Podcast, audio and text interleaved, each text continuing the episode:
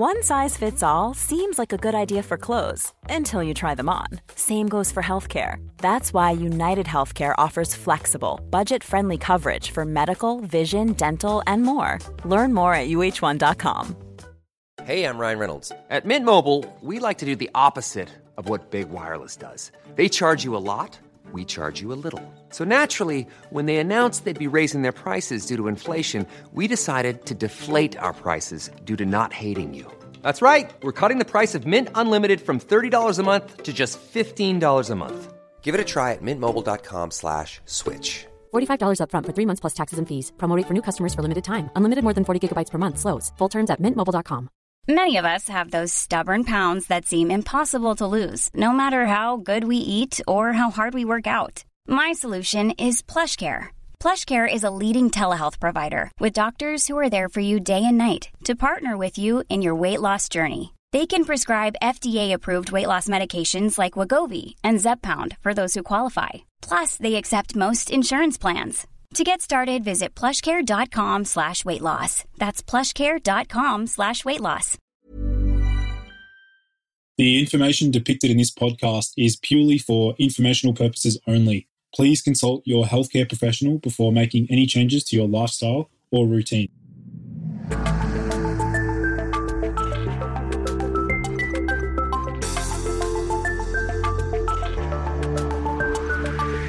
Hey everyone, and welcome to the Boost Your Biology podcast. My name is Lucas, and I'm the founder of Ergogenic Health. Together in this podcast series, we will go underground to explore cutting edge health and human performance insights that you simply cannot search on Google to help you upgrade your existence.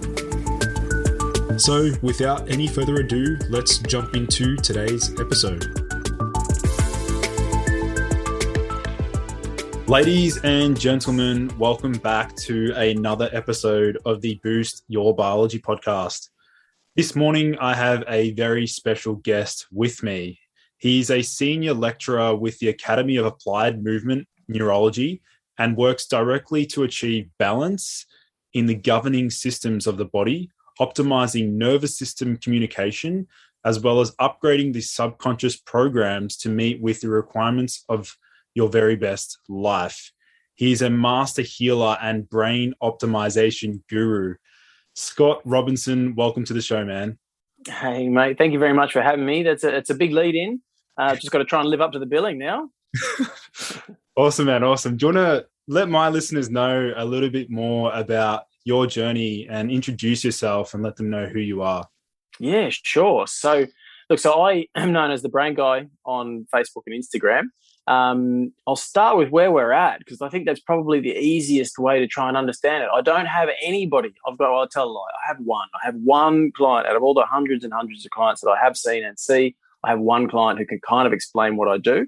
Um, so I think it's easy just to try and give some level of context. Basically, what I do in 25 words or less is just help get the old you out of the way so you can get on with being the very best version of yourself. You know, live your very best life. That's basically it we work with the brain, work with the mind, work with all the energy consciousness systems of the body, and you're working with all of those systems that literally govern your experience of life. So, if you're working with all of the control centers, it kind of stands to reason. If you make small changes to those control centers, and they they end up making some pretty big changes in the outputs that you experience in your physical day to day. So, depending, everybody, uh, if, I always say, if you have a brain, that's kind of the minimum performance requirement to get to do some work with me. Um, and so, literally, it doesn't really matter where you're starting from. I'll see some incredibly complex cases. I'll see, you know, I was talk. I have one client who I see lots of brain injury clients of, you know, depression, anxiety, OCD, all sorts of really complex presentations. I've got one client who's even had half her brain removed, which is an incredible thing, and that's just been the most amazing journey. But it doesn't really matter where you're starting from because it's those same control systems that are, that are really governing and mediating your current experience of life. So whatever level of life you feel like you're at, that's it's those same systems that are at play that are that are creating that experience. So you know, and there's subconscious beliefs that we can literally just change that can change your that experience, you know, pretty much overnight. So um, it all started for me just working with the brain, working with neurology, and working with um, bioelectricity and changing all of the altered altered firing patterns Um, and that was amazing. And that was an incredible learning experience to sort of um, navigate your way through neurophysiology, um, just using intention to try and understand, well, literally to detail what's kind of going on with health. Um, and that was fantastic. But it was kind of limited to only working with people who had dysfunction. You kind of had to have something wrong with you to, you know, so to speak, which is not a real motivating place for a lot of people to come from. You know, most people know, if we're talking healing, a lot of people don't want to go into a healing journey because it feels like you have to admit that you're broken to start off, you know, which is not, which is fundamentally not true, but that's what it feels like for a lot of people. So um, that that yes, that experience kind of limited me to just working with dysfunction and just healing people who felt that they were broken or felt you know had to sort of step up to, you know, heal something. Um, and then more things just opened up into my awareness. It's like it's exactly what we say what we say sort of in neuroscience that there's so much more that we don't know about the brain than we currently do know. And really being in a space where you're just free to ask questions and dive in and discover what the truth of things are when unexpected things pop up or there's things you don't have an explanation for.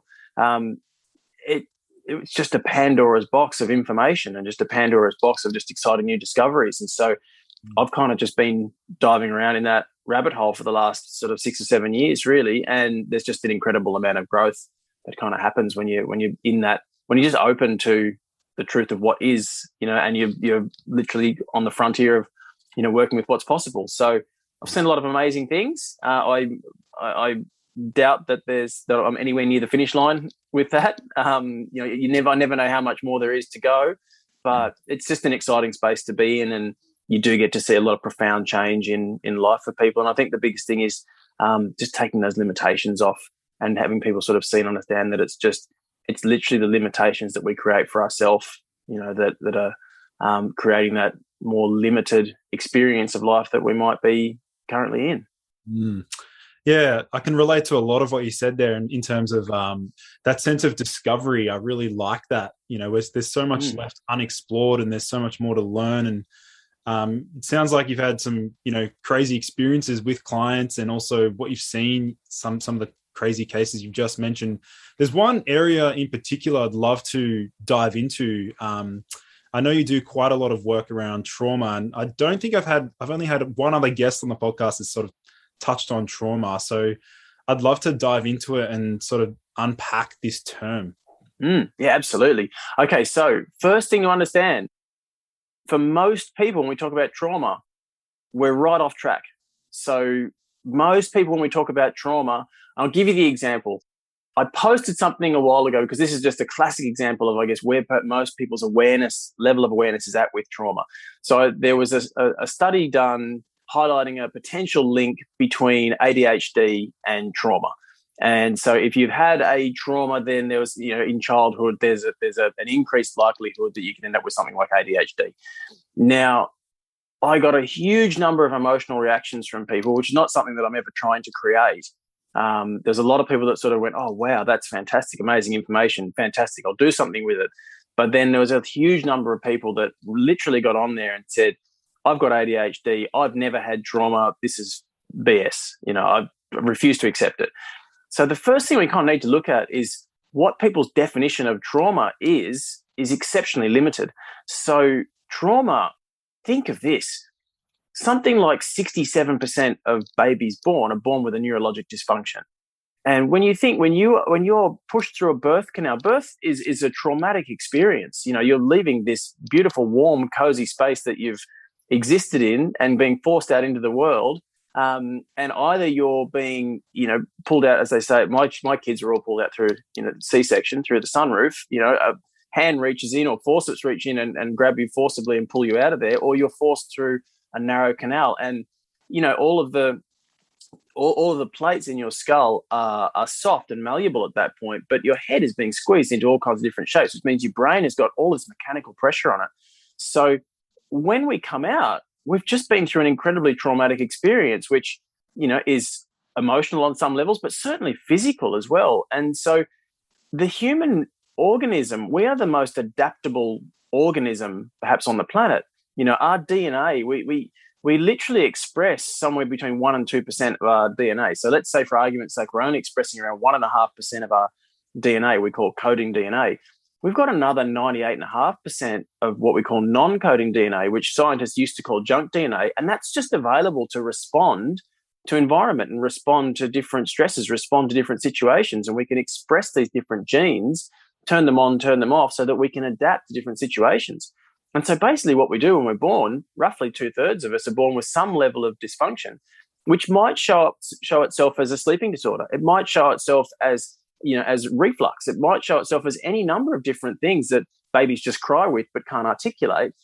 But then over the course of uh, our life, usually about 12 to 18 months, you'll hear most doctors or pediatricians just say, oh, these things just tend to sort themselves out. They'll just normalize themselves. They'll be fine.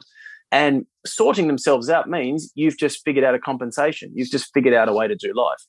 It's not saying that that's optimal. It's not saying that what you've discovered was the best way to go, but go about it. You've just discovered a compensation and now you can continue. So that's a traumatic experience.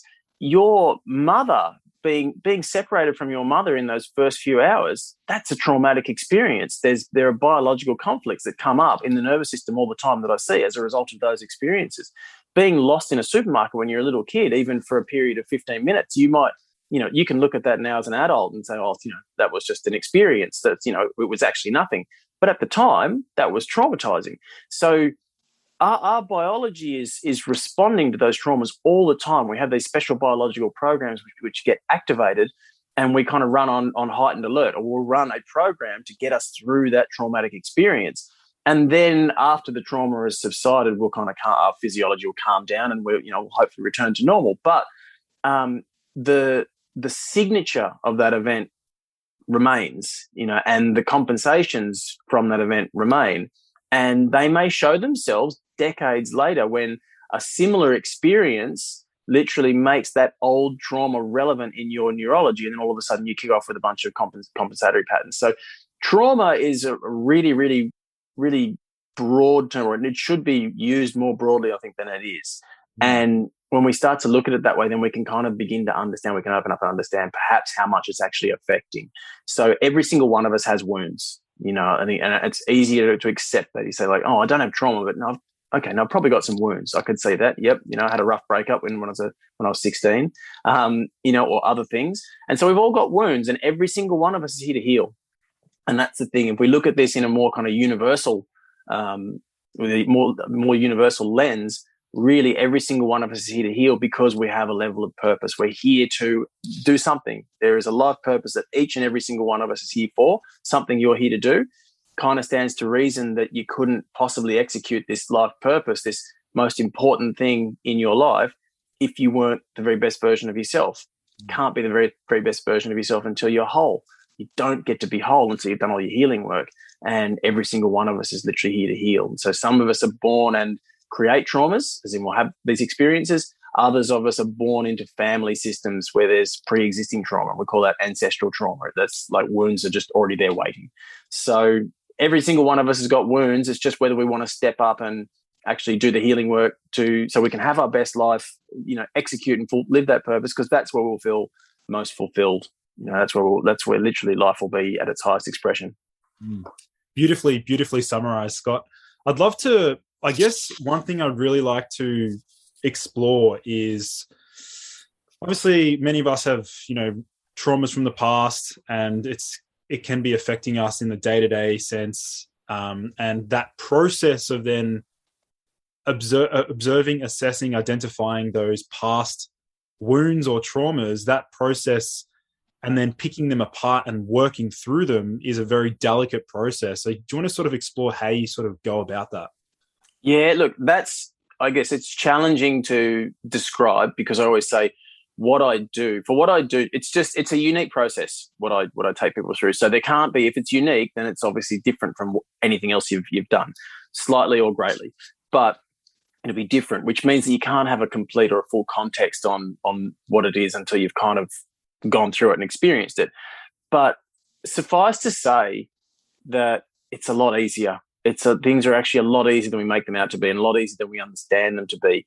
So think of think of this. Let's just take it back to why you know what. So those words you're saying about that it's a you know it's a delicate process or a challenging process, or it can be pretty hard, or it can be long, and and I think that's that's the prevailing idea. That's the prevailing idea that this you know trauma stuff is not fun and it's it's a long, hard, slow road. And there's no shortage of people that you can talk to that will confirm that experience for you. You know, and and it's one of those major hurdles to actually getting into healing or healing traumas because you know people think like I don't want to have to just go through those emotions and all those emotions that I felt in the trauma. I don't want to have to relive those. I don't have to sit through them and look at them and I don't want to have to pour them out onto the table so somebody else can pick through them and then give me some suggestions. And like that just doesn't sound fun.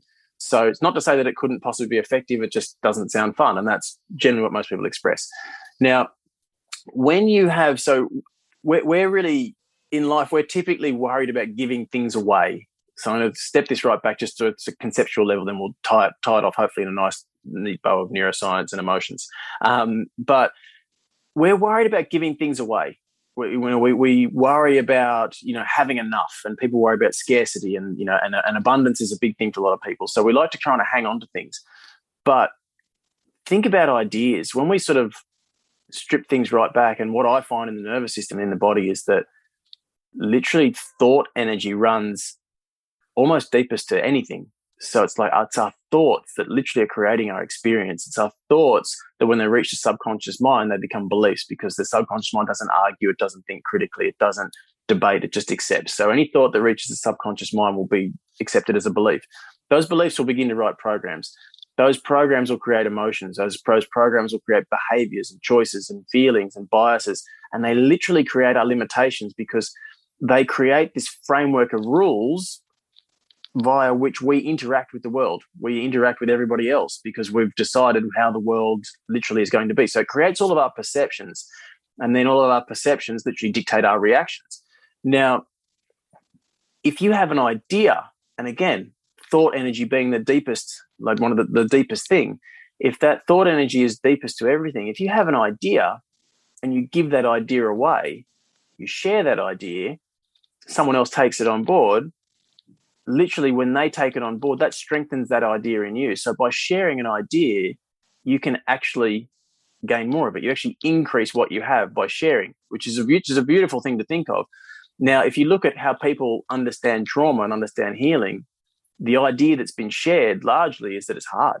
It's really tough. And and so we go into the process accepting this is a long journey. It's going to be tough. I'm not going to like it. This is going to be slow and it's going to be rough. And and it's not just the person who needs to heal who has that, it's the counselor, it's the doctor, it's the clinician, it's the practitioner who has the same beliefs as well. And so and, and they're the ones that we're giving the the authority to. We're we're walking into their their space and it's their atmosphere of belief that we're surrendering to because they're the professional. And if that's been their experience that this is hard and long and slow, well, we've both already swallowed that limitation before we even start.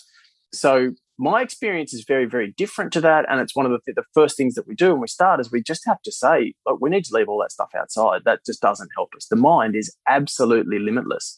It's completely limitless. But if we want to allow everybody else's limitations into this space, well, then that's what that's where we'll be handbraked. We'll be stuck at that level and things will go very, very slowly. So what in a nutshell, what I do with people is we can identify what we can identify what's going on. We can localize to when. We can find where in the neurophysiology we can we can find all of those w's. But then we have to ask the ask the system what do you want? How? How do you want us to actually fix this? Because what came into my awareness was that i was and it felt amazing because i was seeing i was seeing results on a far more miraculous level than what i'd ever seen before when i just first first started working with the brain and neurology.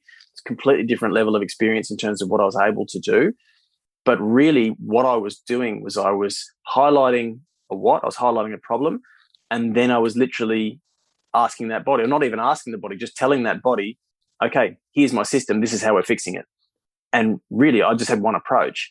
So I kind of have now a very, very long list of approaches, and we can just tap into the superconscious. If I don't actually have the response. If I don't have what's actually needed, we can just kind of download it from that limitless level of mind, and the body can tell us exactly what it needs. We just need to be humble enough to actually get out of the way and listen. So we'll find what's going on, and then we'll just ask the body, ask the system, what do you want? How do you want us to heal this? And it's just it's a much faster, much easier way, you know. And and you think that limitless level of mind, it knows what you need, it knows what the issue is, it knows how to get where you want to get to, and it knows the easiest path you know, and it knows whether you're safe or whether you're not. So it'll it'll guide us down a path that is literally the easiest, smoothest, safest way for us to go. And, you know, if we work with that, if we work with the body, then we can have amazing, easy results. And if we decide that we're just going to force our own system, we're going to impose our own system on a higher level intelligence organism, like you've got to have to be humble and accept that the body, the brain, it's a higher level intelligence organism than certainly what we are consciously.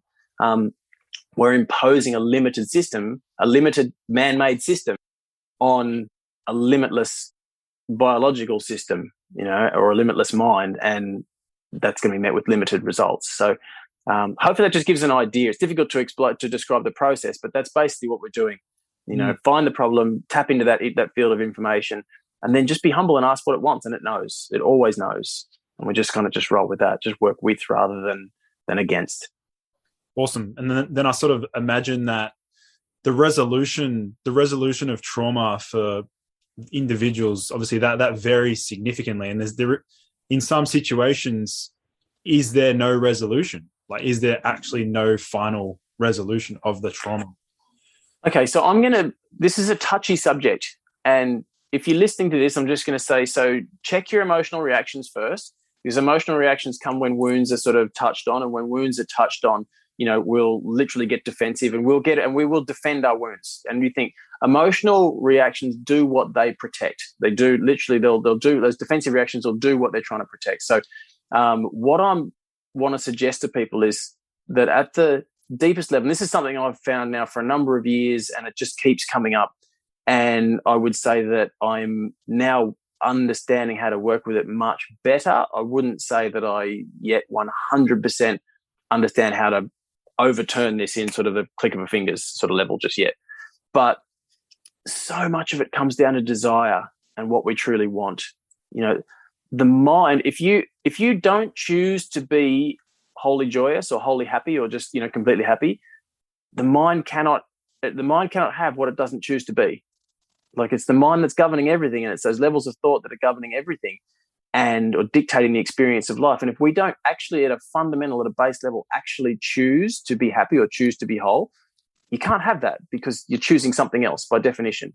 So, and the emotional reaction that a lot of people get is they'll jump to blame straight away and saying, "You're saying this is my fault that I'm depressed," or "You're saying it's my fault," and it's never, it's never that. It's never ever that it's anybody's fault. There's never ever blame.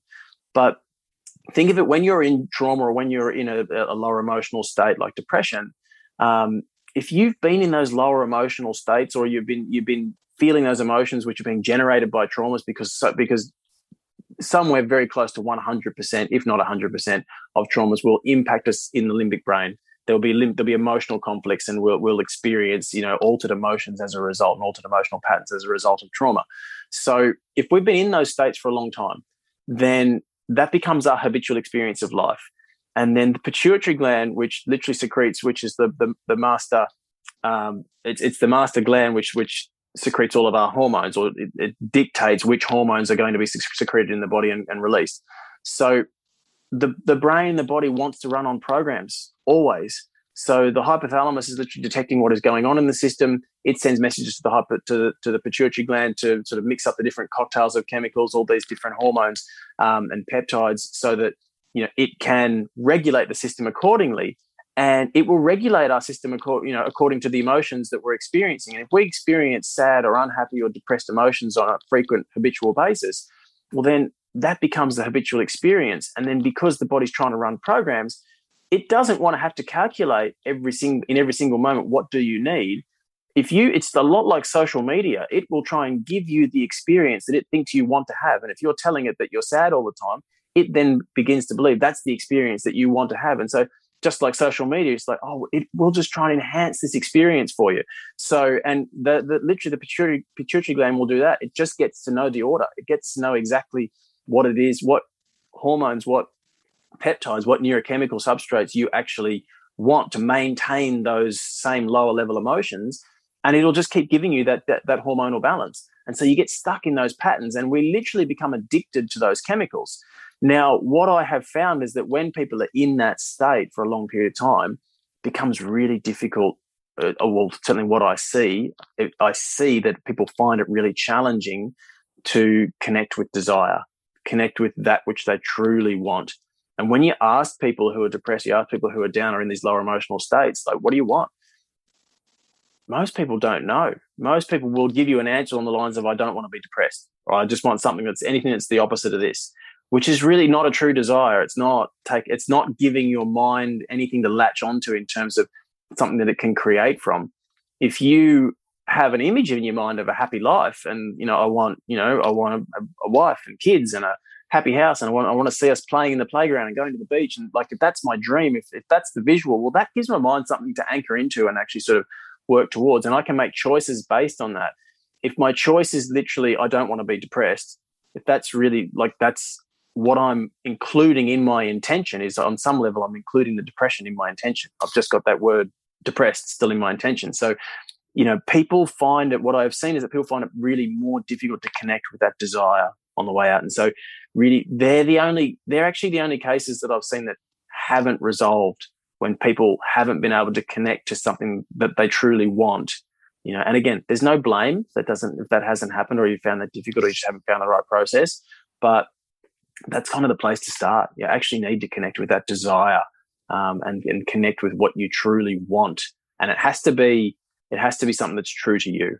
It can't be just you, something you've made up because you saw it on TV and it looked cool. It has to be something that's actually true to you. And then if you can connect with that, then that's your starting place. The ball's rolling. And I haven't seen anybody that hasn't been able to overturn things from from that point. Mm, awesome, awesome. I guess what we can um, segue onto is is um, something that I think is affecting a lot of people currently, and we discussed it before the podcast. Is is fear. Um, mm sort of mentioned what you've seen recently with some clients. You want to sort of share how fear can just dramatically affect our our consciousness. Yeah, absolutely. So, and again, so fear, again, fear, nobody who is living in fear is truly alive.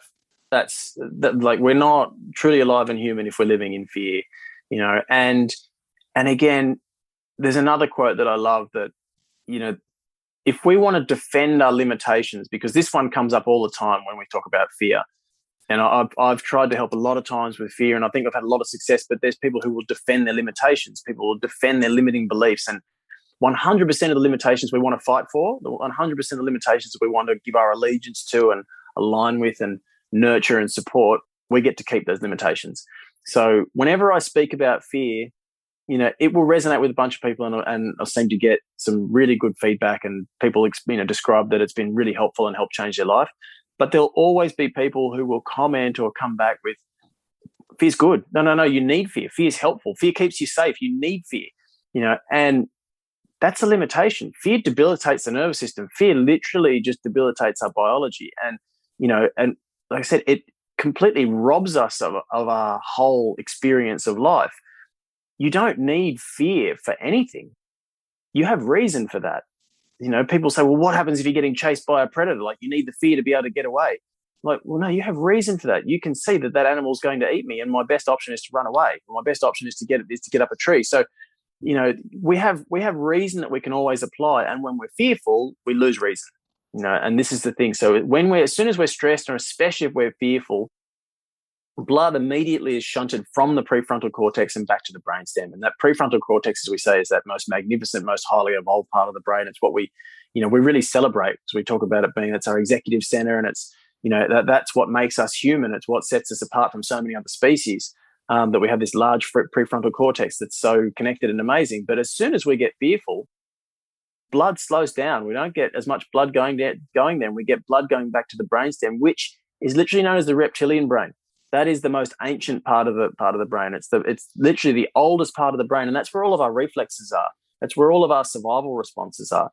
And so, if we have more blood going back there, our attention's going back there, and our focus is going back there, and our decisions start to come from there, and we we literally just get more more reflexive. And so, those emotional reactions, the those reflexive responses, something that we've all seen in this country, you know. And again, no judgment. It's just it is what it is, but it's just it's literally exhibiting a fear pattern when you see there's a lockdown or there's you know so things change people get scared and literally there's no issue with the food supply but everybody's running to the supermarket to buy toilet paper and clean the shelves out of food and everything and you know and it's not there was no problem with any of the supply chains there's there's nothing no issues there at all it was like okay there's there's a pathogen there's a pathogen that might make people sick, but literally people are running and like cleaning it, cleaning out all the supermarkets of toilet paper. And it doesn't, it's not logical. Like it's not something that if you've got full access to your conscious mind at that point, like you'd be able to see through, you'd be able to see, see through the logic in that. So yes, if we're fearful, our experience of life is certainly reduced and lessened. Um, uh, we're, we're, far more reflexive in our in our responses and our emotional reactions. Um, and and I think the thing to remember is, depending on how you see yourself, depending on how you allow yourself to see yourself, um, if you're prepared to accept that you can say whatever you want for a higher power. I don't mind what words you want to you want to insert here. If you want to insert God, if you want to insert universe, if you want to insert consciousness or source or whatever you want. But if you uh, you if you come from are connected to or in some way come from a higher power if you believe as most people do most people believe they have a soul if you have a soul that's who you truly are that's that's the truth of who you are and again you might call your soul your higher self you, what again i don't mind about the language you want to use but that level of self you can just call it your limitless mind that lim- that limitless mind that soul that higher self that's infinite and it's eternal and it's unchanging. It's perfect. And, and again, I get to see that perfection. I get to see that perfection downloaded in sessions for people. And then I see the effect that it has when we, when we download it and we literally give that information back to the body at a conscious level. And that limitless perfect information, that's who you truly are. And so when you connect with that, you kind of know, well, if I'm limitless, if I'm infinite, if I'm eternal on some level, if I'm unchanging perfection, that perfection doesn't change. That means it can't be, it was always here. It's here now. It's always going to be here because by definition, it's eternal. It's perfect, which means it's unchanging. It's unchanging perfection, which means that it can't be dented, can't be harmed, can't be affected in any way. It's always going to be perfect. So where does the fear or where does the danger exist in that? If I can, if I can allow myself to be connected on, on that level, on that level of mind, then I can see that fear is false. Like the fear is just something that I've constructed in my mind. And again, that fear, the reason I'm feeling it, and it feels real, it feels really, fear feels really real, but it's just not true. It feels really real because I have created all of these subconscious beliefs throughout my life, which I've downloaded from other people and, and I've, I've absorbed from my parents and I've absorbed from teachers and peers. And those subconscious beliefs, which allow me to interpret the world around me, they include all of my perceptions. They form and shape all of my perceptions. And in those perceptions, I'll have certain beliefs about certain things, certain sensory stimuli that I believe to be dangerous or I believe to be harmful. And so as soon as I encounter those, I'm going to experience, I'm going to experience the result that's at the that's at the end of that. To experience the emotional reaction or the response that's at the end of that perception. Now, again, what I see in healing work is we can change those perceptions work with the mind, you can change those perceptions to whatever you want. So people who are experiencing stress and fear around certain situations, certain people, certain stimuli, you can change those perceptions so that they just give you peace. They just give you peace, or they just give you wholeness, they just give you calm. Again, we have to choose that. And there's a little bit of work to do that, but we have we have that power. The mind's absolutely limitless. We can completely overturn that.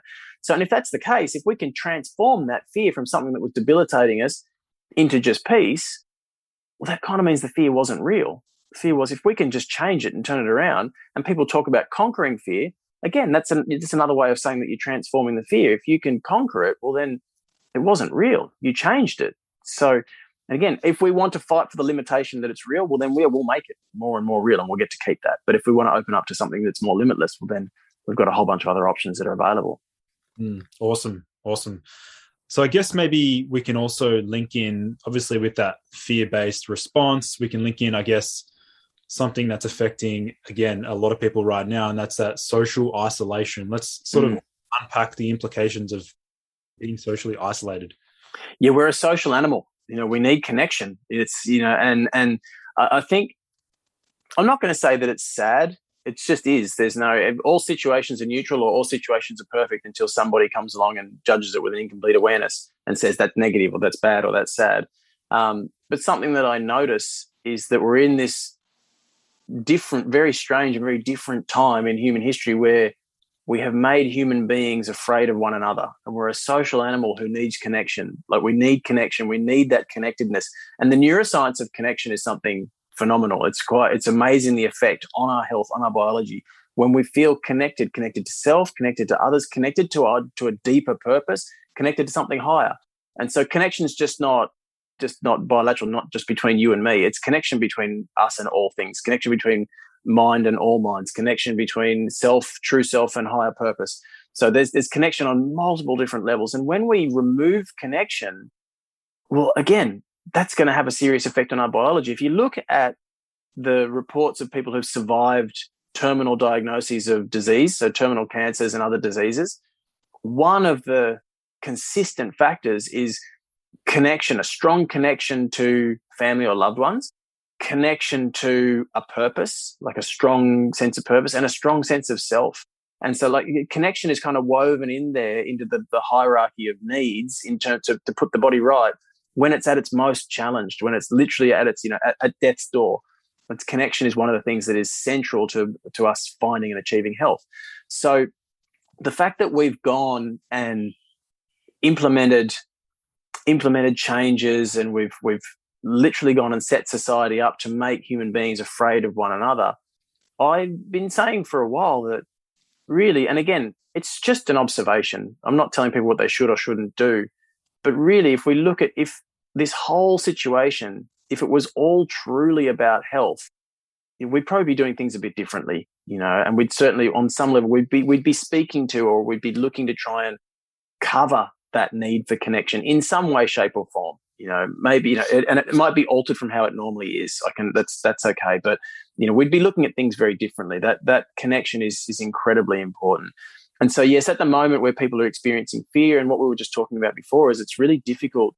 It's difficult to get these messages across to people because if you are experiencing a level of fear, most likely you won't even realize it. You just will have integrated it as normal. It just will have become your new experience of life and your new normal and we don't question things. We'll just go ahead and kind of do what we're told because we're, you know, that's where we're fearful. And so if we get led, then that's helpful in those states because we don't have access to the prefrontal cortex and we can't think as clearly.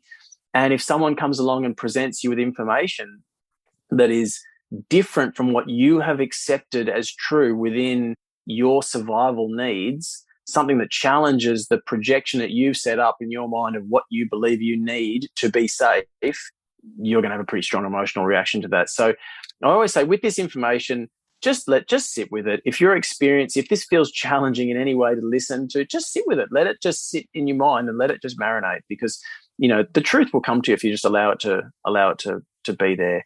And yeah, understanding how important that level of connection actually is. And there's ways we can reach out. We can reach out to others, just making more of an effort to call people on the phone, have do video calls, you know, do virtual hugs with people. You can literally meditate on connection and you can imagine yourself hugging your loved ones, you know, and I always say the brain doesn't know what's real or what's imagined. So if you can create those experiences and your biology is going to respond, then we have a huge amount of power within that. You know, yes, life could probably be different if we were actually all able to go out and hug each other and actually be connected. Um, but if if we're aware of those effect, those negative effects, well, then we can take steps to mitigate that by you know by literally embracing meditation embracing happy emotional states visualizing and and then working via the other means that we have to create connection. You know well our technology is amazing for being able to maintain connection.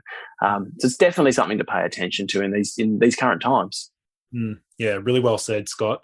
Um, something else switching gears a little bit you did mention um, a sense of purpose and I, i'd love to unpack this a little bit more because I mean, I've got family members, friends that that say they have they don't have a, a sense of purpose. Do you want to sort of mm. that a little bit? Okay, so every single one of us has a purpose. Every single one of us is here to do something. You, me, everybody else. You're you are a uniquely beautiful being who's limitless and infinite, um, and you're here to do something special. Um, every single one of us, and whether or not you found that or not doesn't take away from the fact that that's that's the truth of the matter. Now, a lot of people cause themselves a lot of stress chasing that and looking for that because it's kind of the one thing that people are aware of that like yeah, this life must be about something must be about something more than my day-to-day nine to five get in the car go to work come home watch tv go to sleep get up and repeat you know? So that's like we, we find ourselves at some point thinking there has to be more than this. And so we're aware of purpose and when we become aware of it that sounds really good. So we, we typically go looking for it and we chase it. And I've had a lot of people over a lot of time that I, I know have experienced a lot of stress because they can't find it, they can't access it. And there's a couple of reasons there. First thing is let's just look at what we would call a perfect individuation. So again, we touched on the soul before. Again, the soul, the true self, the higher self, you know, limitless level of mind, whatever you want to call it. But that soul is here for a specific experience. You're here for learning and for growth and experience. There's there's things that you are here to try and get out of this life. Now, if we can accept that there are a certain set number of things that that true self, that soul, wants to get out of this life, well, then it would kind of mean that if you went and ticked all those boxes, that would be what we'd call a, perfect life. That would be uh, a perfect individuation. So we'd say there's universal consciousness and then there's individuated consciousness. And so you and I are experiencing an individuated consciousness, a life of just being individuated. We can have our own experience, our own learning, and our own growth. Now, if we do the things that the soul truly wants or the true self truly, truly wants, then that would be a perfect individuation. Now, there's some steps to that. There's the first step is healing. I said every single one of us has these wounds we need to heal. You need to heal so that you can get whole. When you're whole, you're at a much higher expression. The reason we say whole, and I'll just unpack that for a moment, is every time you have a wound, it's like a split. It causes a dualistic split. So you are whole and perfect. You come into this world whole and perfect, then you have a wound and you split that whole into a pair of opposites. You split it into a positive and a negative. They're a much lower expression. And so you lose that whole perfection on some level, and then you're left with a positive and a negative and then that negative we kind of don't want to look at you know or we just we we we pack away so what we're doing when we're healing is we're kind of remembering those lost pieces of the self we're remembering those those pieces and putting them back together which makes you more whole so when you're more whole you're a much higher expression so you imagine if you put all those little pieces back together it's like putting Humpty Dumpty back together. All of a sudden, you, you know, you're you're you're whole and you're so much more. And when you are whole and so much more, then you can have access to your purpose. And as you as you go through your purpose, then you can sort of move on to what we call sort of creation. You're here to create something beautiful in this life. So kind of those four steps. So number one, people get stuck because they don't they're not following those kind of steps. People get aware of purpose, they start chasing it, but they haven't done the healing work. So it's not actually available. You're not if you're not at your highest expression, it would, like we said, it would stand to reason that you're probably just if you're not your very, very best version of self, you're potentially not up for actually executing that purpose. You might not be at the level of mind where you're actually able to do it. And if you chase it, then really what you're doing, rather than chasing purpose, you're actually creating resistance to the things you're avoiding. You're creating resistance to going in and doing the healing work. And that's just going to cause friction, which will experience as stress or dysfunction or pain or other lower emotional states. Now, that's kind of one level. That, that's that's one level towards purpose. The other thing, which is really big, is knowing who you are, knowing who you truly are. And think of this most people on the planet, the vast majority of people on the planet, have absolutely no idea who they truly are. What who we know, the person who we know is we know how we spend all of our time. We know what our behaviors are. We know what our behaviors are in certain situations. We know what our emotional reactions are going to be largely to a lot of different people in different situations. We know the things we like, know the things we don't like. And so we know our patterns. We know how we spend all of our time. We know the states in which we spend all of our time. All of that is just patterns. All of that we could look at and say are just habitual, specific combinations of neurotransmitter releases around certain behaviors, emotions, people, things. All of those are different distortions of the human energy field. The human energy field will literally d- distort itself into different shapes and different colors and, and, and reduced or increased expressions on different levels around certain environmental stimuli or emotional stimuli. And so all of that is just patterns and all of that is how we how we know ourselves but none of that is who you are. All of that's just it's just patterns and just behaviors. The truth of who you are is that limitless level of mind that that soul that higher self that that infinite beautiful uniquely beautiful individual. And when we can tap into that when we kind of become one with that or tap into that well, then we can get that true information about who we truly are. And then we can understand what we're supposed to do. So it kind of makes sense when you think, I can't find my purpose. I'm searching everywhere looking for it. It would make sense that how can I possibly find find the purpose for the person that I don't know? If I don't know who that person is, how can I possibly know what that person's supposed to do? So it kind of makes sense. You kind of need to know that person first. So we need to know ourselves on a on a deeper and a more true level. Um, and even just bringing that into our awareness can be really powerful. You know, if you're listening to this and just holding the belief, not an arrogant belief of I know who I am because I, I look at all my past patterns, but just kind of going within and just giving giving that to ourselves of you know I know who I am, and then just being open. Because if the subconscious believes that I know who I am, but on some level I'm actually in my in my day to day experience, what I'm experiencing is a level of confusion, or I can't connect with purpose, or there's things that are kind of telling me no, that's not really true. If my subconscious believes that I know who I am, well, it will go looking for that information.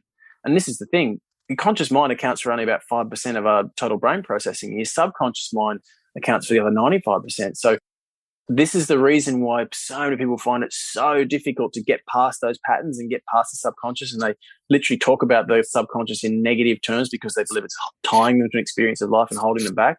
And it's one of the reasons why when you work with it, it can be such a powerful thing and such a, an empowering thing. And you can literally change your life because the brain is just so incredibly arrogant.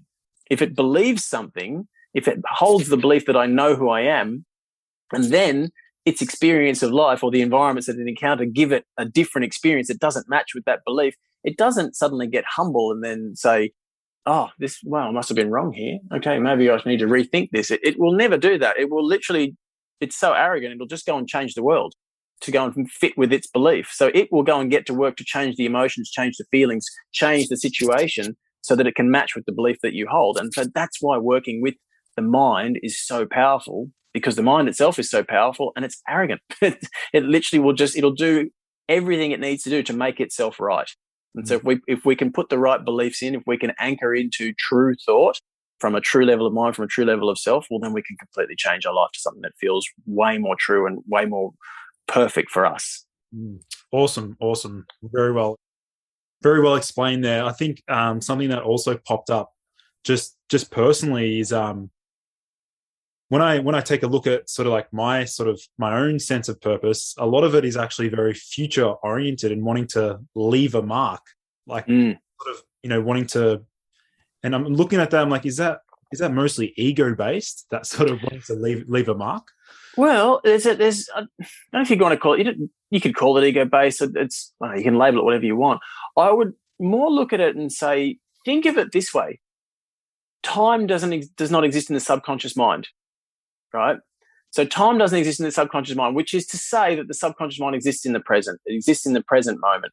So if we're looking at things from the future and saying, I will do this and I will do that, there's these things that I will do. Well, if I if that's what I'm trying to anchor into the mind to try and get me there, and most people do that via affirmations, you know, I will be great today. I will have a wonderful day. I will be loved and whole. All those affirmations sound wonderful, they do nothing other than really tie us to an experience of life that we're already stuck in. The reason being is that you're putting, you're doing everything you can to try and get past the conscious mind, to reach the subconscious mind with this future affirmation, which your subconscious mind will never get to because it's always in the present. So I'm just putting something off into the future that I'm never ever, the subconscious is never going to get there. Now, where you experience your greatest states of communication in the nervous system is in moments of present moment awareness in present moment awareness is where the nervous system is literally firing greatest. And again, think of it this way it's impossible. So judgment becomes impossible without the past. Judgment is literally just us working from previous, from past information, past experiences to judge a situation and on some level reject it. That's what judgment is. And so when we bring the past, that's us imposing the past on the present to try and get an idea of what's going on and try and understand the present moment. We're literally trying to understand it from our past perceptions. We're trying to understand the present moment from how we perceive the past, not anything true because our experience is uniquely uh, uniquely our own. We are each creating our own reality and we're understanding that reality we're creating via our own perceptions. And so those perceptions create our experience. And that's what we're recording in our memory. We're recording our perceptions of what happened. So when we're basing all of our current decisions on past experiences, which is what the conscious mind wants to do, it wants to build all its plans for moving forward. It wants to build from memory and experience. It just wants to build from that data bank that we've accumulated throughout our life. So it's working from memory and experience, which is a collection of our perceptions. And those perceptions if we're prepared to be, to look at them and say they're potentially not actually real, that's just my perceptions. Then what I'm doing is I'm imposing it on the present, and then I'm formulating projections about how I think the future is going to go based on that past information, which is potentially not real in the first place. So the only place that we can actually get real is in the present moment. And when we do that, it's really powerful because what we're doing is we're then putting those subconscious programs to the side by saying, right, no, no, I'm going to be here in the moment and I'm just going to ask my what is going on? What's the truth of this situation? What's the truth now? So perhaps rather than sort of saying, I want to leave my mark in the future or I want to, you know, build a legacy or there's things that I want to do, the question might be like, you know, how can, what's, what's the true action that maximally allows me to benefit society here and now? Or what is the, tr- what is true for me and my purpose? What's the true action here and now for me like what's true in this moment and and then what we're doing is we're turning the programs off and you're telling the brain which is this magnificent organ that's a quantum field of information and processes something like 40 billion bits of information every single second you're telling that hey figure it out get to work don't turn off and go to sleep for me the reason the brain wants to turn off is because it's just trying to make sure it can survive it just wants to just run on energy efficient programs so that we've got enough time to be able to go out and hunt get more food, refuel, and stay alive. We don't need that today. We've got Aldi and Woolworths and Coles across the road. We, we can literally just go and get food and, and refuel when we need to. So if you have a limitless energy supply, which in modern society, in Western society, we do, then, or most people do, then you can actually afford the energy to just be present and just say, okay, no, what's the truth of this situation? what is true for me right now? What's right for me? What is the best step for me right now? What's the perfect solution for me in this situation? Not just switch off, run the autopilot, and just I'm just going to run the subconscious programs that you know have locked me into this current experience of life, and are going to continue to do so down the track. And so you can shift course right now, and then perhaps rather than aiming at a projection in the future that you, that we've just created from a limited conscious mind, rather than just aiming towards some goal that we've just made up, if we connect with something that's more limitless in the moment, then what can unfold in the future might be way, way, way more. You know, and we're not locking ourselves into that experience. So, yeah, on one level, I think it is good. Goals are great, and it's great to have an awareness like, okay, I want something more. I want something greater. I want to be this very best version of myself. But we don't want to be the one we don't want to be the ones that fill the details in on that so when you're sort of saying i want to go to the future and i want this you know the legacy or something i want to do the desire is perfect the desire is fantastic once you've had the desire then we just want to connect with it we want to be process oriented and stay in the moment stay in that process of being present and just constantly asking what's the right choice what's the right thing what's the best thing i can do in this moment we don't want to be the ones that fill the details in. We want to leave that up to that limitless level of mind. So you want, or if you want to say higher power, you say, I want to leave that up to the universe. Let the universe fill the details in. You know, because that limitless level of mind is seeing all options. I don't want to be the one that fills the details in on that when I'm just at ground level and I'm in the trenches. You know, I want that limitless level of mind to just that let that pull in all the perfect stuff for me. So put the mind to work. The mind is absolutely limitless, and that's one way we can get it to work for us. You know, far more powerfully. Yeah, brilliant, brilliant. All right. Well, Scott, today's been an absolute, you know, blast. I think a lot of my listeners would have you've unpacked and opened up, I guess maybe even for some, perhaps some wounds for them. So I guess maybe for those listening in, um, where can they learn more about you and what you do?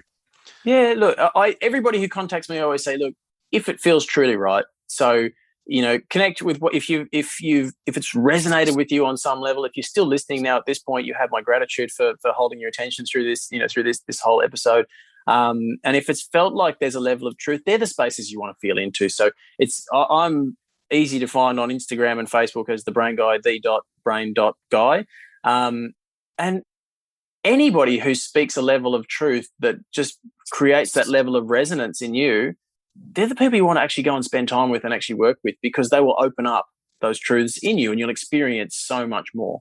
So, you know, just I, I guess just sit with what you've what you've found today and you know, and if it does feel right to sort of reach out at some point, then I'm always open and happy to help.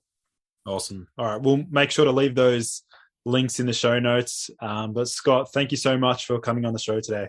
No, Lucas, thanks for the chat. This has actually been a really, really cool chat. I really enjoyed getting to have the chat and share all this information. Awesome. Thank you. Thank you everyone for joining in to today's episode. For in depth show notes and lessons learned, visit nofilter.media forward slash boost your biology.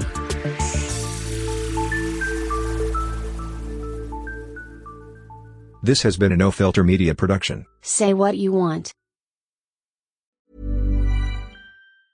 Hi, I'm Daniel, founder of Pretty Litter. Did you know cats tend to hide symptoms of sickness and pain? I learned this the hard way after losing my cat, Gingy. So I created Pretty Litter, a health monitoring litter that helps detect early signs of illness by changing colors, saving you money and potentially your cat's life. Pretty Litter is veterinarian developed, and it's the easiest way to keep tabs on your fur baby's health right at home. Go to prettylitter.com and use code ACAST for 20% off your first order and a free cat toy. Terms and conditions apply. See site for details.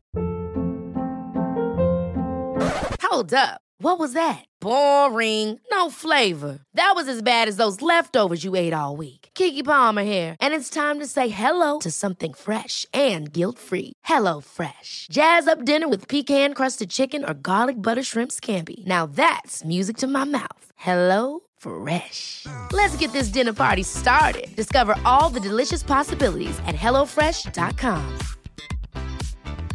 Planning for your next trip? Elevate your travel style with Quince. Quince has all the jet setting essentials you'll want for your next getaway, like European linen, premium luggage options, buttery soft Italian leather bags, and so much more. And is all priced at 50 to 80% less than similar brands. Plus, Quince only works with factories that use safe and ethical manufacturing practices. Pack your bags with high-quality essentials you'll be wearing for vacations to come with Quince. Go to quince.com/pack for free shipping and 365-day returns.